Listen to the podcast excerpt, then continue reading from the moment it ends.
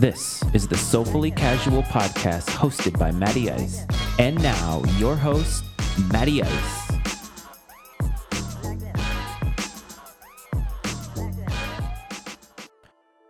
Hello, everyone. Welcome back to the Soulfully Casual Podcast hosted by Matty Ice and, as always, brought to you by Matty Ice Media. Another week, another Monday. It's inevitable, isn't it, folks? We just can't seem to get away from the day Monday. Obviously, it happens every week. We dread it every week. But I don't think it necessarily has to be a dreaded day, to be perfectly honest with you. I think it's difficult, especially if you're coming off the kind of weekend that I had, where here in the D M V, instead of oppressive heat, oppressive humidity, we had some more summery weather, like, you know, a little bit warmer in California, able to go to the pool, uh, not feel like we're being absolutely drowned out by the heat that you couldn't go out. It's funny. Summertime generally tends to be a better time of year emotionally, at least for most people. I think it depends on where you live, of course, but for me, uh, it generally tends to be better because the seasonal depression doesn't hit me as hard. Um, for some, you know, there's no such thing as seasonal depression, and you kind of feel the same way at all times of the year. But here in the D M V, the summertime generally tends to be a mixed bag of emotions, mainly because it's summertime. You can wear less clothes, shorts, more comfortable, and you can go out and do things. You feel so much more guilty spending time indoors, which is the antithesis of the wintertime. However, you do go outside here in the D M V, making some concessions, if you will, without taking some risks. Uh, we get high heat into the high nineties, and we also get humidity into the unbearable regions of the humidity scale. And so sometimes it makes going out an endeavor that is involving a few clothes changes because of the type of sweating that you're doing. However, when you're coming off the weekend that we had here, it was nice, eating outside, just comfortable. It's really, really difficult to get into a Monday because you just want to kind of live through all of that. You want to keep going with that momentum.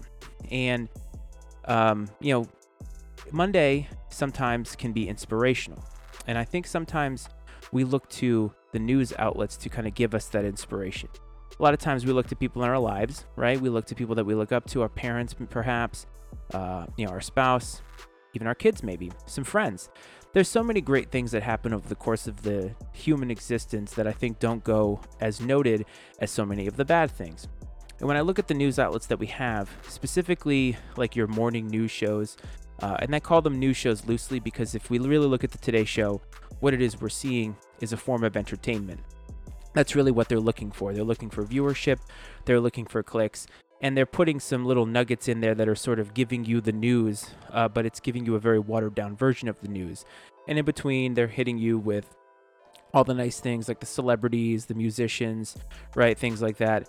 And I'm not pooping necessarily on the Today Show. Uh, I think that it has its place in American society, right? A lot of people like it. They get good vibes from it, and that's ultimately a good thing. One of the things that news outlets in general were talking about last week was this story about Jeff Bezos, and it was Jeff Bezos going to space, essentially. Um, it was presented to us in many outlets as a very positive thing. There's a lot of good vibes, right? People were talking to Jeff Bezos in awe, in awe of what he did, not only going to space, Uh, but possibly opening the door for citizens like myself to potentially go into space and ha- be able to do space travel, so to speak.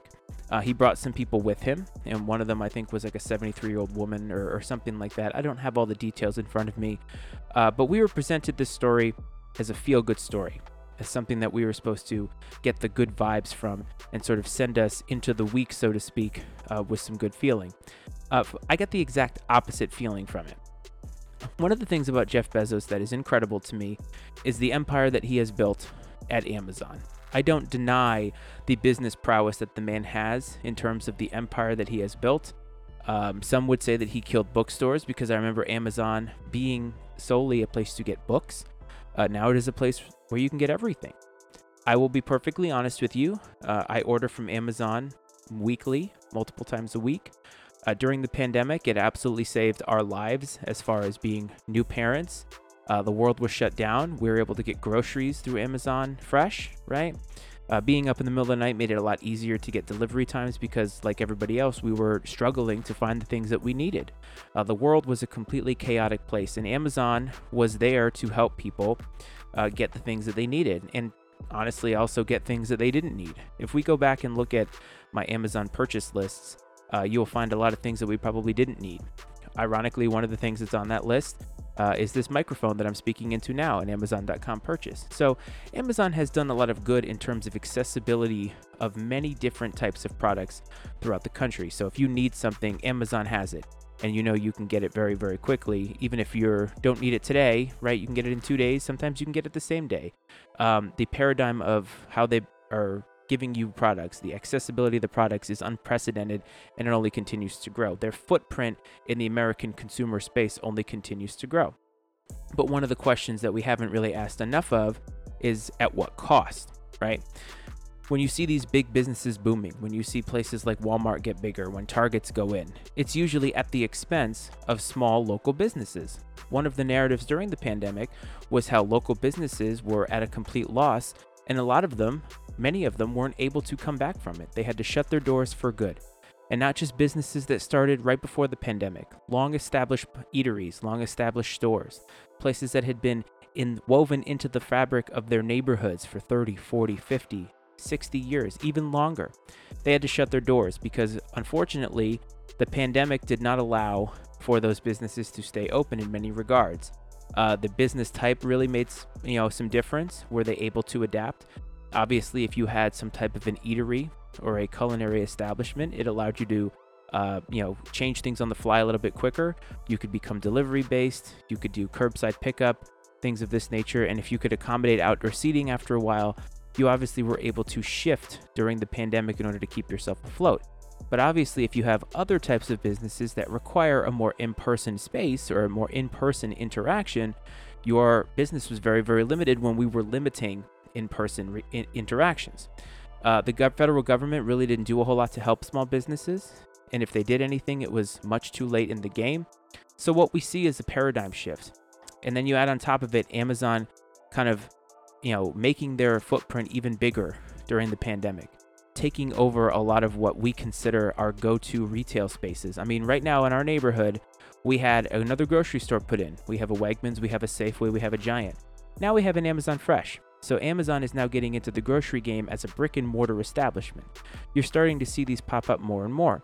So Jeff Bezos has not only killed bookstores, if you think about it, but he's starting to kill a lot of other local businesses as well. And now Jeff Bezos is going into space, or he has successfully sent people into space, going himself as well. And I find myself asking the question of, why should I care, right? It's presented to me as something that should make me feel good. And I'm sure for some people, it's a cool thing to think about regular people, non-astronauts going to space. I can totally understand geeking out over something like that.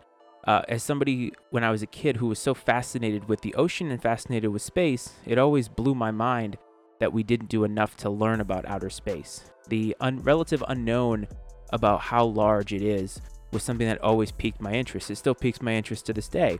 I have this theory that there has to be other life outside of the life that is on planet Earth, because as a statistician by trade, the probability that there isn't is just far too great. Like you can't even, I don't know, there's part of my brain that says to myself, if the universe is infinitely large, how is it possible that we're the only ones? Like what is the statistical probability of that? So I'm always intrigued by space because of the relative unknown of it. But what this story presented to me was a man who has killed a lot of local establishments. Uh, his workplace has been seen as toxic at, at best. Uh, there's a lot of people who work for Amazon who don't have favorable things to say, and I think it depends on where you work. I think that if you have a corporate job, right, if you have a desk job, a more quote-unquote white-collar job, perhaps Amazon seems much more uh, appealing to you as a place to work. I assume you probably get paid very well, you have good benefits, and you don't see a lot of the toxicity that seems to exist in other places. And I'm thinking about the warehouses where these products are going to, right? Things like this, where I assume and have seen articles about people who are mistreated, overworked, abused, and physically and emotionally abused, and physically, right, being overworked and mentally in the same capacity. And so Jeff Bezos also doesn't pay any taxes. As an owner of a corporation, the tax code allows him and other people like him, so it's not just him, uh, and it's also not a rich person problem in a lot of senses, because in my mind, they are playing the system. It's kind of one of those don't hate the player, hate the game scenarios. Like, obviously, you want people who make as much money as, as Jeff Bezos to give back to this country, to help generate revenue for this country, but they are under no obligation to, given the current tax code. They're going to use the tax code to their advantage, and until we make it less able to do so, they're going to continue to exploit the loopholes and continue to exploit the tax code to the highest maximum ability, right? And that's what we look toward politicians to do. We look to the politicians to make these rich people accountable and have them help contribute to the revenue generation of this country. So Jeff Bezos doesn't pay taxes. Well, guess what? He also made so much money last year. I don't have the figure in front of me. It doesn't really matter. He was making something like thirty thousand dollars a second, something in astronomical like that, right? So revenue generation, profit retain, retaining is not something that Jeff Bezos has had any issue with, pandemic or otherwise. As a matter of fact, he has actually had a better business during the pandemic than he ever did beforehand.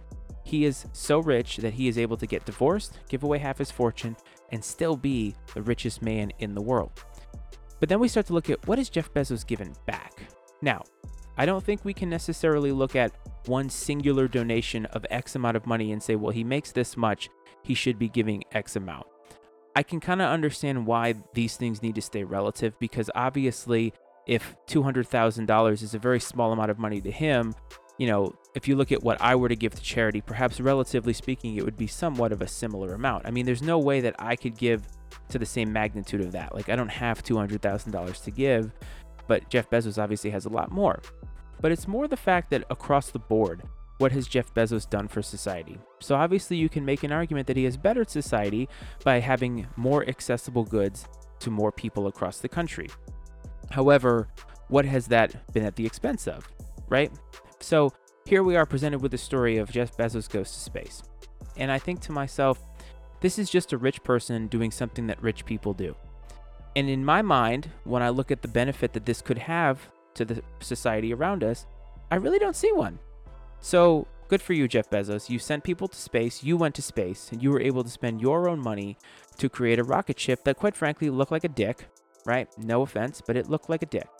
Uh, and you were able to go into space, have a good time, uh, expose people to different levels of radiation, because as my brother would tell me as a pilot, uh, anybody who travels and is a pilot or travels regularly um, is going to be exposed to that, and therefore it's going to have lasting effects as we get older, right?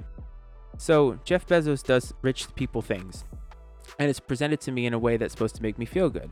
Well, it doesn't make me feel good, because what it does is get me thinking about all of the other plights that we have in human society in America, and how we are not putting nearly the kind of uh, resources and mind space into helping to alleviate them.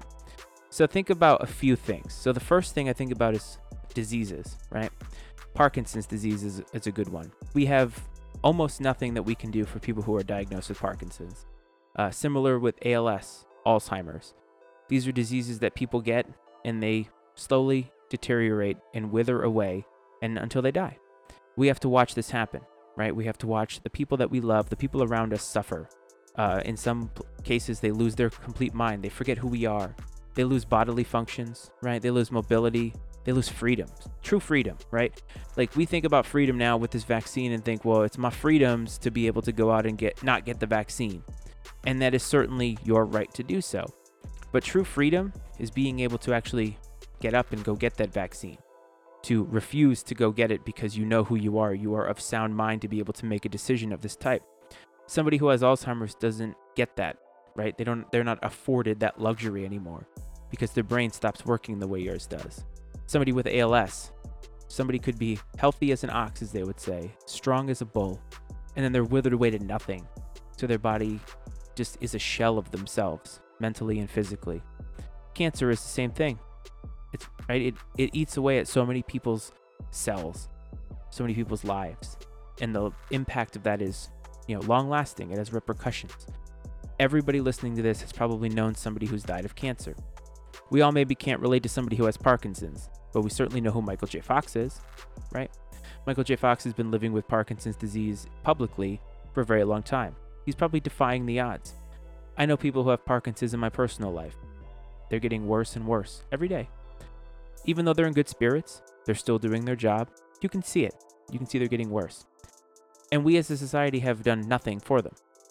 The Jeff Bezos of the world, who could probably fund campaigns to find cures for these, or at least better remedies for these, so that maybe these people don't just have a death sentence and deteriorate and die. They get a little bit better, a little bit of a quality of life. People like Jeff Bezos can make that happen, right? And people like anybody that's rich. Vince McMahon, for instance, owner of the W W E, one of the best wrestling promoters of our time, one of the best businessmen of our generation, made more money during the pandemic than W W E has ever made in their life cycle. But yet they cut wrestlers, they ended careers, they ended income streams, and they said it was because of cost cutting. But yet they're making the biggest profits they've ever made. Rich people can make a lot of things happen. I don't fault them for being rich, right? I fault them for being a part of a system that essentially rewards that kind of behavior. Capitalism rewards that kind of behavior. It's what keeps our economy going. They buy a lot of they buy a lot of things, they generate a lot of money, they own a lot of businesses that we, the little people, if you will, uh, benefit from. But how much are they giving back? For every Jeff Bezos story going to space, how many other things happen in the course of everyday life that we don't even know about? Bob Kraft gets purchased a car from other rich people, and it is presented to me as a human interest piece because Jay-Z teamed up with other people who have just as much money as he does to buy him a car. This man funded an entire N F L stadium by writing a check. He's that rich. He can pay for a stadium on his own. But yet he's too cheap to actually get call girls or escorts to come on a private airplane. He has to go to a strip mall. How much is he giving back to the community? And sure, you can say that he's done a lot for certain things, right? He seems to be out there in terms of race, race issues, social justice. What's he doing behind the scenes? Is he giving to the Trump campaign, or did he give to the Trump campaign? Right? These things are very, very important. These companies, these rich people, they have a platform that we don't have. They have the ability to fund endeavors that we don't have. Any of us who have had a family member with cancer who either has watched them suffer through the treatments or has watched them die from the treatment or the disease, we don't have the ability to fund that. My grandfather died in two thousand two from pancreatic cancer, which is nearly a death sentence. And that's what we found out Bobby Bowden has, former coach of the Florida State Seminoles. I can't fund a campaign to help bring him back. I can't fund a campaign to help find a cure. Sure, I can donate to Cancer Society. I can donate to, say, the Jimmy V Fund, but I can't do it by myself. Jeff Bezos made his, enough money during the pandemic that he probably could fund a campaign on just the profits from twenty twenty alone and still be the richest man in the world. But what does he choose to do? He chooses to send people to space. He chooses to ride a rocket ship dick to space. And I'm supposed to feel good about that? I'm supposed to feel good about rich people getting to do rich people things while the rest of us not necessarily suffer. There's a lot of people who are suffering, but while the rest of us watch all of these other things take place. I even put a lot of it on the federal government. Think about how motivated we were for this covid nineteen vaccine.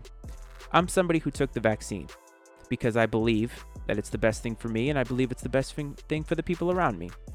I don't have a skepticism of what went into it because I've taken many vaccines that have been effective throughout my whole life. We've seen polio eradicated, right? We've seen things like that eradicated. We've seen the flu still kill people, but at least get better. So we have seen these vaccines do good things. So the motivation is not misguided necessarily. It's a good thing that we were motivated to get a vaccine. But why are we not motivated to stop being having poison be the only thing that we can do for cancer patients, right? Think about it. Cancer has been in our conscious mind space probably for the last forty years, at least really, really out there. Beforehand, it was almost taboo to talk about getting sick, but nowadays we're very out front with it because we have to be. And are we motivated to get cures? I don't know if we are, because where's the money? What do the insurance companies stand to gain from a cure? Nothing. The cure is not the, the, the answer. Right? The money is made in the medicine, the treatment. And it makes you wonder, all these rich people that are out there, not just Jeff Bezos, but this is the most recent story of a rich person doing rich people things that has been lauded as some big, huge accomplishment.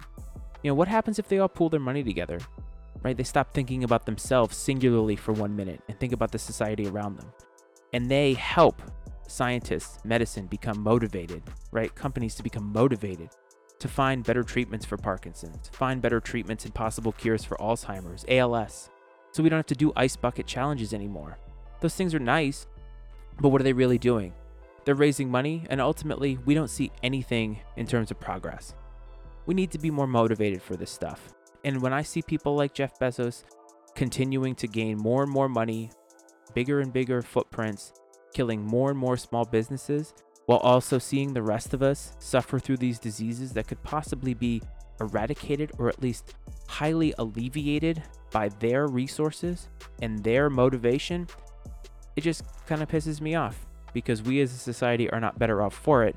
And if there's one thing that I always talk about on this show, it's that we need to start thinking about other people, our society, and try to do things that are bettering ourselves that can also benefit society. So if you have the ability to fund something like this, if you have the ability to motivate through your dollars, through your resources, through your platform, then you should be doing it. And if this episode only gets out to a handful of people, but it motivates one of you, that's all it takes, one of you, then I think I've done my job with this platform, which is really, really small compared to Jeff Bezos, right? Compared to Vince McMahon, but it's a platform nonetheless, and I'm going to use it responsibly. So hope everybody had a great Monday. Think about what I said, right? Think about what I said. Every time you order from Amazon, think about you're lining the pockets of Jeff Bezos, and I'm not telling you to not buy from Amazon, but just remember exactly what this man is doing with his money, his clout, and his privilege. He's going to space on a rocket dick, and that's not what we should be doing. What you should be doing is clicking subscribe on this, rating and reviewing. It really means a lot to me to see those reviews come in. Uh, let me know what I'm doing well. Let me know what I'm not doing well. Visit matty ice media dot com for not only this show, but the manual, Cotton in the Rocket Ship, Political Football, Dripping Sports with Matty Ice. That's me, right? All that other stuff. We're doing a lot of stuff at Matty Ice Media, and I want to continue to highlight all of it because we're a family. And honestly, I just want to continue to allow my friends and the family at Matty Ice to get better and better and better. So take some time to do that. If you want to talk to me personally, Soulfully Casual Podcast on Instagram. You can also find Matty Ice on Facebook. Send me a friend request, send me a D M. I'm always willing to chat, and I'm always willing to have guests on the show to banter and contemplate life with. So hope everybody has a great rest of your Monday. I'll talk to you on Wednesday. Stay safe. Peace. Soulfully Casual is exclusively owned by Matty Ice and is brought to you by Matty Ice Media.